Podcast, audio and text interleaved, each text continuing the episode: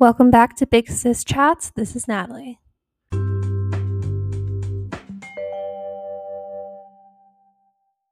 So, today I wanted to talk about something that I've struggled with. I know a few friends of mine have struggled with, and that's toxic friendships. I think toxic friendships can be as bad as toxic relationships.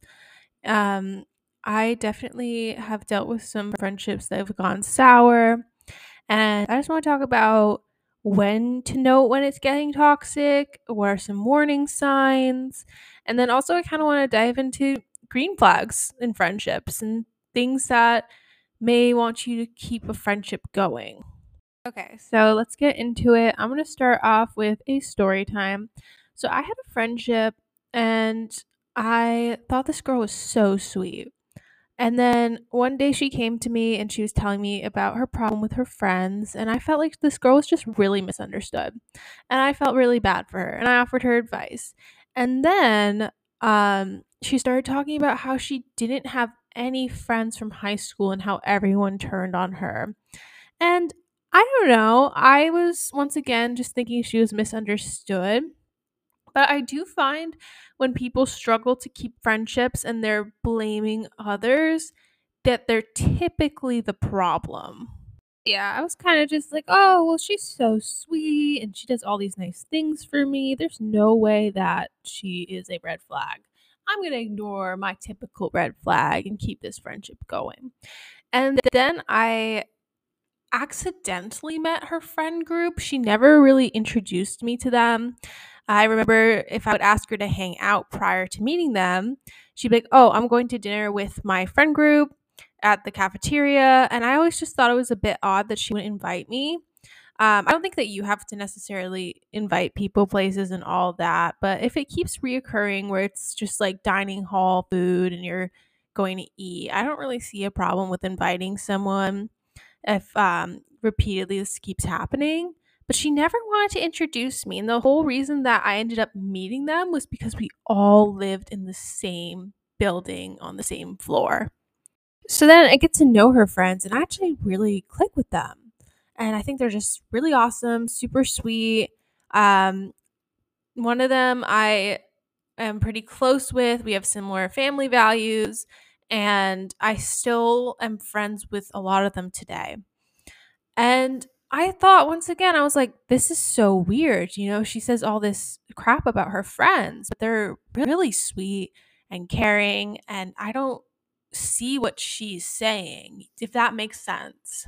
And then as she got more comfortable with me, she started talking shit about every single one of our friends. So I knew for me, that is very clear. If you're talking shit about your friends, I know you're talking shit about me. I honestly was in college. I wasn't really sure what to do here. I didn't want to cut her off. She was friends with so many of my friends. So I kind of just kept it going. But anytime that she tried to start talking shit about any of our friends, I would redirect it because I don't like talking poorly about my friends. I'm a very loyal person. If I have a problem with you, I will say it to you. I do not talk poorly about my friends to other people, especially other friends. I get if you need advice about something. If I need advice about something, I go to an outside source. I do not talk to someone that they are friends with. That's just putting people in the middle and it gets very messy. And then she would get all mad. She's talking really poorly to them. But say if they passed us in the hallway or something like that, she'd be like, Oh my God, hey, how are you? And I don't know that just drives me insane. Like, I'm a very frank person. If I'm annoyed with you, you will know. So, like, I don't like that two faced attitude. So, that was another red flag for me. And then I felt like the dynamic of the friendship really shifted because um, she started to be a little bit rude to me and say some rude comments. And I'm going to get into that a little bit. So, I remember this one time we were in the dining hall and she was having some issues and I had offered her advice and then she brought up the issues again and I was like, "Oh, well, did you do that?" And then she just snapped at me.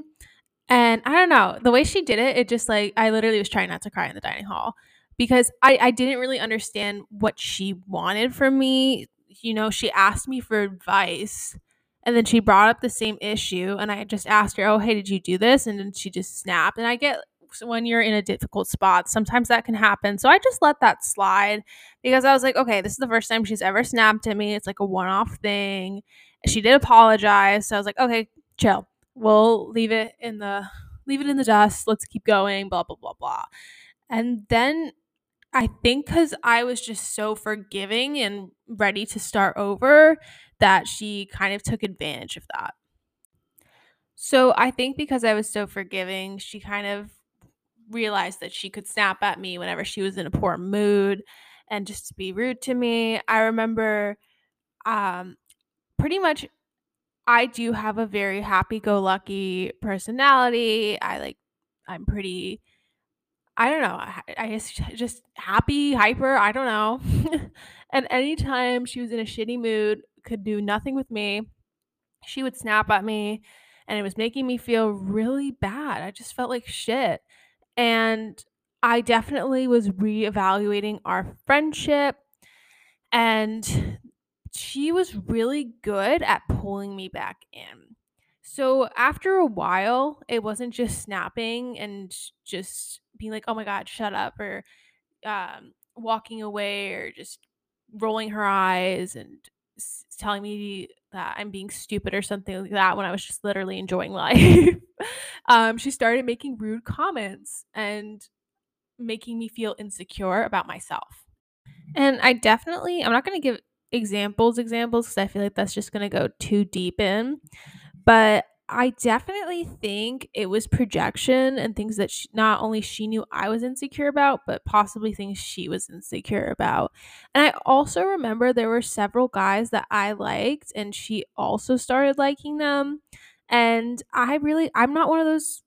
I, I don't know. I'm not someone that would jeopardize a friendship over a boy. So I would just be like, "Oh, you're interested in him too? Like, go for it," or whatever. Like, I really just didn't care. But I remember she was just always playing these mind games. And there was one time there was a guy I liked, and then she liked, and once again I was just like, "Oh, whatever, it's fine." And she's like, "Oh, you know, go after him. It's completely fine." But um, she just clearly didn't mean that. At this point, between the rude comments, talking behind friends' back, and then there's just the mind games with um guys, I was just like, you know what? I'm good. So I kind of just started to phase her out of my life. But once again, she was really good at pulling me back in. If she made me feel like shit, she would do something for me. Like, I, I'm going to give an example. Say if like my favorite ice cream flavor is strawberry. She would go out and she would get me like a strawberry ice cream. I'm like, oh my God, see, she's so nice. Like, she remembers my favorite ice cream. And that's just I don't know if you guys know the cycle of abuse, which is used in friendship, not in friendships, in relationships, but it kind of was that similar dynamic where they blow up at you, they're really rude to you, and then they feel bad, they apologize, they do something nice for you, and then the cycle kind of continues. That's kind of where it was at. I don't I'm not saying that it was an abusive relationship, but it was very manipulative and I didn't really fully comprehend that. I knew something was wrong. I knew that I didn't want to be a part of that friendship anymore, but she was very good at pulling me back in. Pretty much, I just kind of ended up phasing her out. It was pretty easy with COVID happening and other members with in within my friend group, they had a separate issue with her and they phased her out cuz like I said, I don't talk shit about my friends. And then one day I was on the phone with one of my friends that we have mutually, and they brought up that they weren't really talking to this girl anymore. And I was like, wait a minute, I'm not talking to this girl anymore. And then we kind of had this like, oh shit realization. We're like, oh, you're no longer friends with her too. And I was like, two. And then she was like, I was scared to bring this up to you. And I was like, I was scared to bring this up to you. And then I found that um and then one of my friend ended up phasing her out because she was like very rude to them. I keep saying very rude because I just don't want to give too many details because there are other people involved. But yeah, I the fact that we just all were on the same page and we all ended up not being friends with her kind of just says a lot. Definitely says that my instincts were right and it I, it was time for her to be phased out of my life. I forgot to mention this, but there were several times when she would copy me. Um, I have a bracelet that I always wear every single day. She didn't really comment on it, but she noticed it, then she got it. Um there are other examples that I just don't feel comfortable sharing because then it just really makes it obvious who this is. But yeah, there are just a lot of things in my life where she switched parts of her life to be like mine. And one of my friends that once again that was no longer friends with her anymore, she's like, This is kind of creepy how much she's copying you. I blocked her on all different forms of social media, even though honestly all I really use is Instagram, but she had like 50 different accounts, so I had to block her. And this is before they had that thing where it's like block all um, accounts associated with this email or whatever. Okay, so takeaway from red flags. If someone says that they, if they someone has a victim complex where they're like everyone has done me wrong, I don't really have any friends, blah blah blah blah. Red flag. Another red flag is obviously if they're making fun of you and you tell them, "Hey, this makes me upset. This makes me uncomfortable. Can you knock it off?" Red flag if they keep going. She did that a lot. Um if they are really good at apologizing and doing something that makes you feel special after they snap at you, and this is a constant cycle, big red flag. If they're talking shit about their friends and they act cordial and friendly to their face, that's a huge red flag. So, also, like I said, she would copy me, not really comment on it, but it was very apparent that she was trying to mimic me. That's a big red flag as well. That kind of just signals that there is some jealousy there. They're trying to be like you and they're and if they're doing all those other things, they're trying to tear you down and make you feel bad. So that is another red flag and you should just get out of that friendship. That's not a friendship. They're trying to mimic and become you. I honestly think that insecurity kind of just causes friendship dynamics like this. I don't believe, I'm not someone who thinks that um, a person is completely toxic. I think everyone has good in them, everyone has bad in them. No one is inherently good or bad. So I don't really like to call people toxic toxic. I call friendships toxic, relationships toxic, whatever. So that is all about the red flags and things that didn't go well. So now I'm going to talk about things that do go well and friendships that are really great and amazing, things you should look for in friendship dynamics. So I've had really solid friendships. Some of my closest friends I have known for 10 or so years now. And I always know they have my back. I know they're not judging me. And I know that I always have their love and support. So, for example, um, I decided to start a podcast. They were like, yeah, go for it. And they were some of my first listeners. Um, they listened to the podcast and just knowing that they would take time out of their day to listen to it and to tell me what they liked about it. One of my friends really good with constructive feedback, so she gave me constructive feedback going forward, which I really appreciate. I love how honest they are with me and how open they are with me. It makes you feel like you're a part of a family and that you are genuinely supportive. I know that I've never talked shit about them. They'll never talk shit about me. They've never done it. they don't talk poorly about their friends. And I think that's such a big thing is that if you meet up with them or if you talk to them on the phone, if you text them, how do you feel after? Do you feel energized? Do you feel happy, warm? Those are great signs. That means those are people that are meant to be a part of your life. They enhance your energy and they make you feel good. And that's what's so important. So, definitely in in your teens, you kind of see your friends every day. You have a lot more free time. Once you get into your 20s, out of the college time, that's when it becomes a little bit harder to stay in constant communication with your friends um, but what matters is that they make the effort. You're not, you're not going to hear from them every single day, especially when you're in your early 20s and you're figuring your shit out, you're starting your first job. You're not going to hear from your friends every single day. But what matters is that they show up. They will check in on you and you will check in on them and you'll have FaceTime catch up calls instead of instead of like texting every single day, maybe once a week you have a call.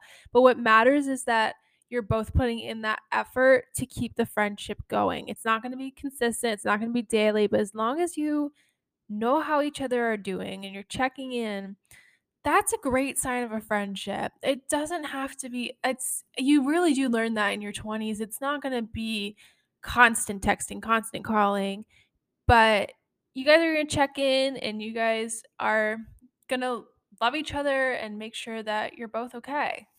Then another thing I would like to note is that when a friendship is 50 50, that doesn't necessarily mean that you hop on a call with your friend, rant about your problems, and then they rant about their problems because there are just times when people are mentally drained. I have those times. My friends have those times where they just need support, where you just kind of focus on them. And that's okay because you know that when you go through something, they're going to give you your full attention. And I've noticed that with my friends. It's just like 50 50 doesn't mean I'm going to share my drama, you're going to share your drama, and we're going to rant about it. It's just sometimes it just means it's occasionally it can be that. But a lot of the times it's just that sometimes people just need to call you and rant and they want you to listen and potentially offer advice. But then when they go through something, you got their back and you're going to do the same exact thing. That's what 50-50 means. It's not going to always be um one call and sharing each other's shit. Like it's sometimes people just need support and they can't really hear other things because they're overwhelmed. And I've learned that in my 20s as well, or maybe late teens, because I can see in my friends sometimes, sometimes they shut down when they're going through a lot. So I just need to support them and pull my problems. I'm just going to throw them away, listen to that hour and a half call or so, and help them through it. So we've covered a lot in this episode, I think. So for I'm going to repeat the red flags again just cuz we've once again gone through a lot. So, red flags. If they're talking poorly about their friends, they are talking poorly about you. That's a red flag. If they have that victim complex where they're always the one that is getting hurt or whatever like that, they're never the problem, that's a red flag if they make you feel bad and then just kind of constantly go through this cycle of making it up to you and then making you feel bad, that's really horrible.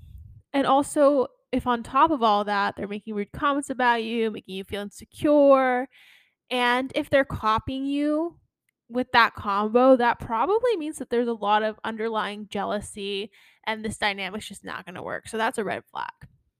Okay. Green flags. They make you feel good you talk to them and you feel energized. There's a 50 50 dynamic where there are going to be times when you share your problems, they're going to share your problems, and you guys always have each other's backs. You know, you're going to go into different endeavors in life, but your your friends are supporting you. They're making you feel confident with your decisions. They're keeping it real with you. You trust them. You feel like they are your family. Those are all green flags. Okay, guys, that's it. I'm pretty proud of myself. This is almost 20 minutes long. Um, so next week, I'm not quite sure which topic I want to dive into. So it's going to be mystery episode week. If you want to know what the mystery is, you have to come back next Friday and see.